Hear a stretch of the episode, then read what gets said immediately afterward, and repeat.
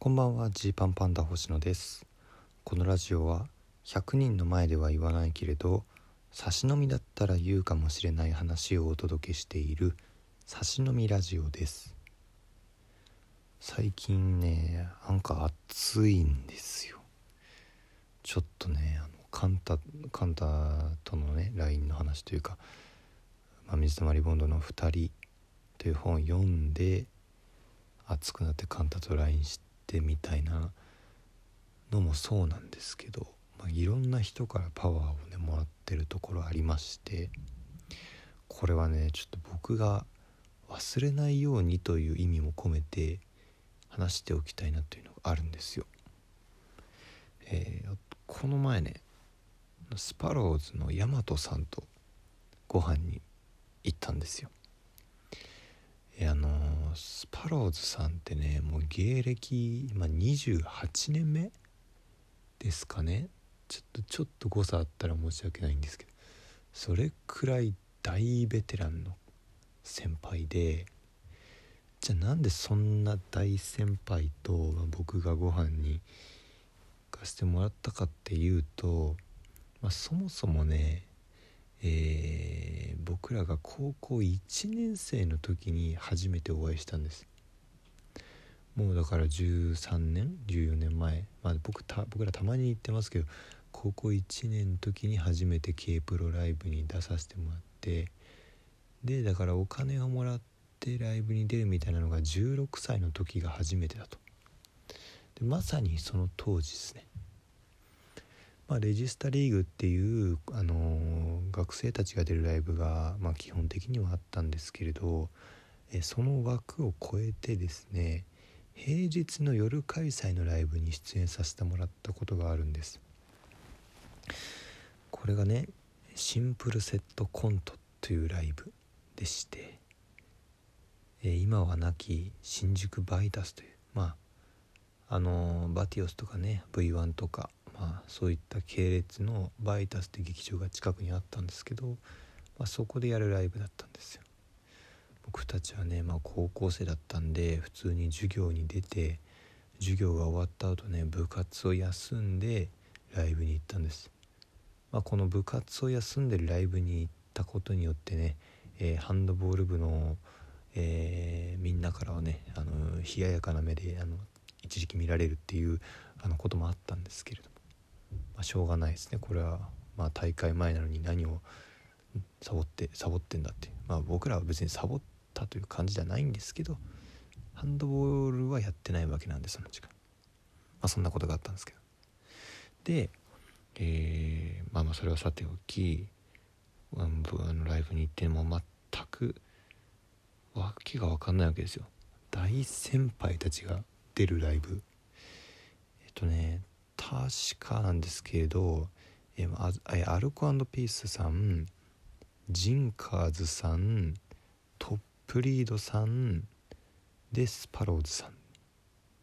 で僕らみたいな感じだったはずなんですよもうちょっともし忘れてる方いたらあの本当に度忘れしてる方いたら本当に申し訳ないんですけど。でもそういうような感じでもうね本当に当時もすでにベテランだった人たちですよね。でそこに高校生1組ゲスト枠で入ったっていう感じ。だから楽屋挨拶とかどうしていいか分かんないからこうなんかねこう人を見るたびにあのあ「すいませんお願いします」みたいにこうちょこちょこちょこちょこ挨拶して。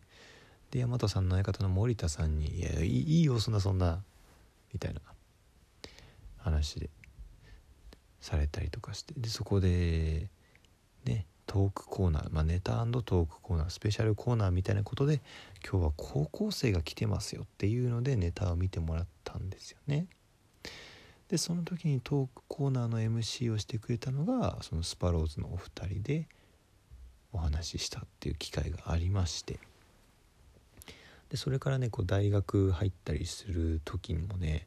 大和さんはね、まあ、森田さんもなんですけどね僕らのこと結構覚えてくれててそれから。お元気してるかジーパンパンダ」みたいに言ってくれて。そのねでそれですっごい覚えてるのが確か僕らが大学1年入りたての頃ああ早稲田入ったんだみたいな。僕は当時ね早稲田に入るということがまずすごくコンプレックスでした。正直なこと言うと。まあもともとすぐ養成所に行くべきだと思ってたしそう思ってたのにもかかわらず結局その勉強を頑張りましたみたいな風に周りから見えるじゃないですか。それを見せたいわけじゃないのにそう見られるのがちょっと恥ずかしいと。それでちょっとねだから芸人さんから見て早稲田に入ったやつら今まさに早稲田に入ったやつらってどうなのって思われるんじゃないかなと感じてたんです。なんですけど大和さんはいやそりゃすげえわと。あるなと。高学歴のやつらとスポーツで全国大会まで行ったやつらは売れるんだよって。真面目に言われたんですよ。それはなぜかって努力の仕方が分かってんだと。どう努力したら結果が出るかっていうのを分かってるからあとはそれをいろんなジャンルに合わせたらいいだけだと。だからお前らは大丈夫だっていうふうにね、まあ、大丈夫だっていうかまあお前らはそれでいいんだと。その経験は大事なんだっていうふうに言ってくれたんですよね。それ僕もう10年以上ずっと覚えててでこの間ご飯に行った時もふとそういう話になったんで「およく覚えてんね」みたいな。でまあそれからね僕はその会計士とか税理士の資格を、まあ、持つことになって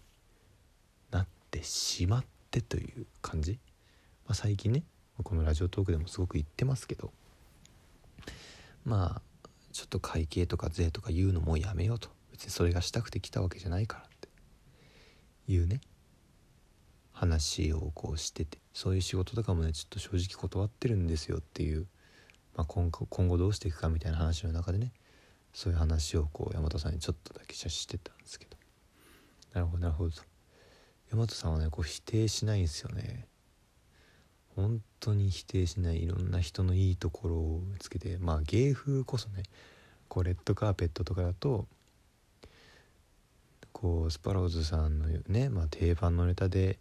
森田さんが実は僕ら今年で芸歴15年15周年なんです。ありがとうございます。みたいに言って何何が売れてんだよ。15年売れてねえってことだろうって大和さんが言うみたいな、まあ、ちょっとこうねこうシックなというかそういう芸風に見えるけど、まあ、でも人に対人付き合いとか人付き合いっていうかね人をこう絶対に否定しないっていうのが多分根底になんとなくある方でだからそううんうんと僕の話を全部聞いてくれるんですで聞いてくれた上でまあただねちょっとねってとこでまあそのちょっと気になるのはお前その資格を取った自分のことも否定しようとしてないかと言われたんですよ。まあそういうね会計とか税の仕事がえー、芸人として来てそれをやりたいわけじゃないから断る。まあそれはいいとは思うよと。お前がそうしたいならそれでいいと思うけど。でも資格を取ってお笑いやってるみたいなことを引き目に思う必要なんてない。一個もねえんだよと。それは自分が自分に自信を持ってやんないとっていうことをねこう言われた時にこう大和さんぐらいの人に言われるとねこうグッとなるというかこう大和さんって本当にそのとんでもない借金抱えたりとかでそっからこうそれを返済するためにうわーっとバイトしてバイトし続けてし続けてそっからこうお笑いの調子がだんだん良くなってきて今多分結構まあ好調というか軌道に乗ってるっていう感じだとね僕は思うんですけど。そんな人からまあその多分大和さんもすっごい大変な時期はいっぱいあったはずなんですけど、その中でもこう人生を楽しむコツみたいなことを結構教えてくれて。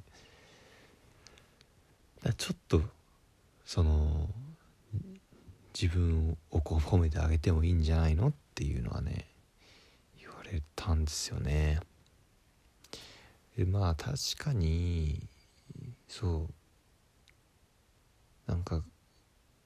自信持ってその話できたことほぼないんですよね。お笑いやっててって。しかも会計士とか持ってるんですよ。資格持ってるんですよとか人にこう紹介された時に「そうなの?」って聞かれて「あまあまあえ一応はい」みたいな。あんまりこの話したくないけどそうそうです。って思いがちなんだ言いがちなんだけどでもお前お笑いやるためにそんな資格取れるってすげえ俺は尊敬するよ本当にって。まっすぐにねこう背中をこう支えてくれ押してくれるという。大和さんがこうなんかすごくうんなんでしょうね。ほんななんだろうなすすごいとにかくね刺さったんですよね。なんかすごいですねとかじゃなくて俺はお前を尊敬するっていう言葉をかけられた時にもっともう確かにそうなんです。頑張りましたって言い切っていいじゃないか。そっからどれをどう使うかじゃないかっていう。なんかそういうところね。うん。大事だなと思ったという。まあマジでただただ熱い熱い日の話ですね。これは。でもねこれ忘れちゃいそうなんですよ、うん、だから僕が忘れそうになってたら大和さんの言葉を思い出してくださいと、えー、ぜひね周りから教えてほしいなと思って、えー、こんな話もしました。お開きです。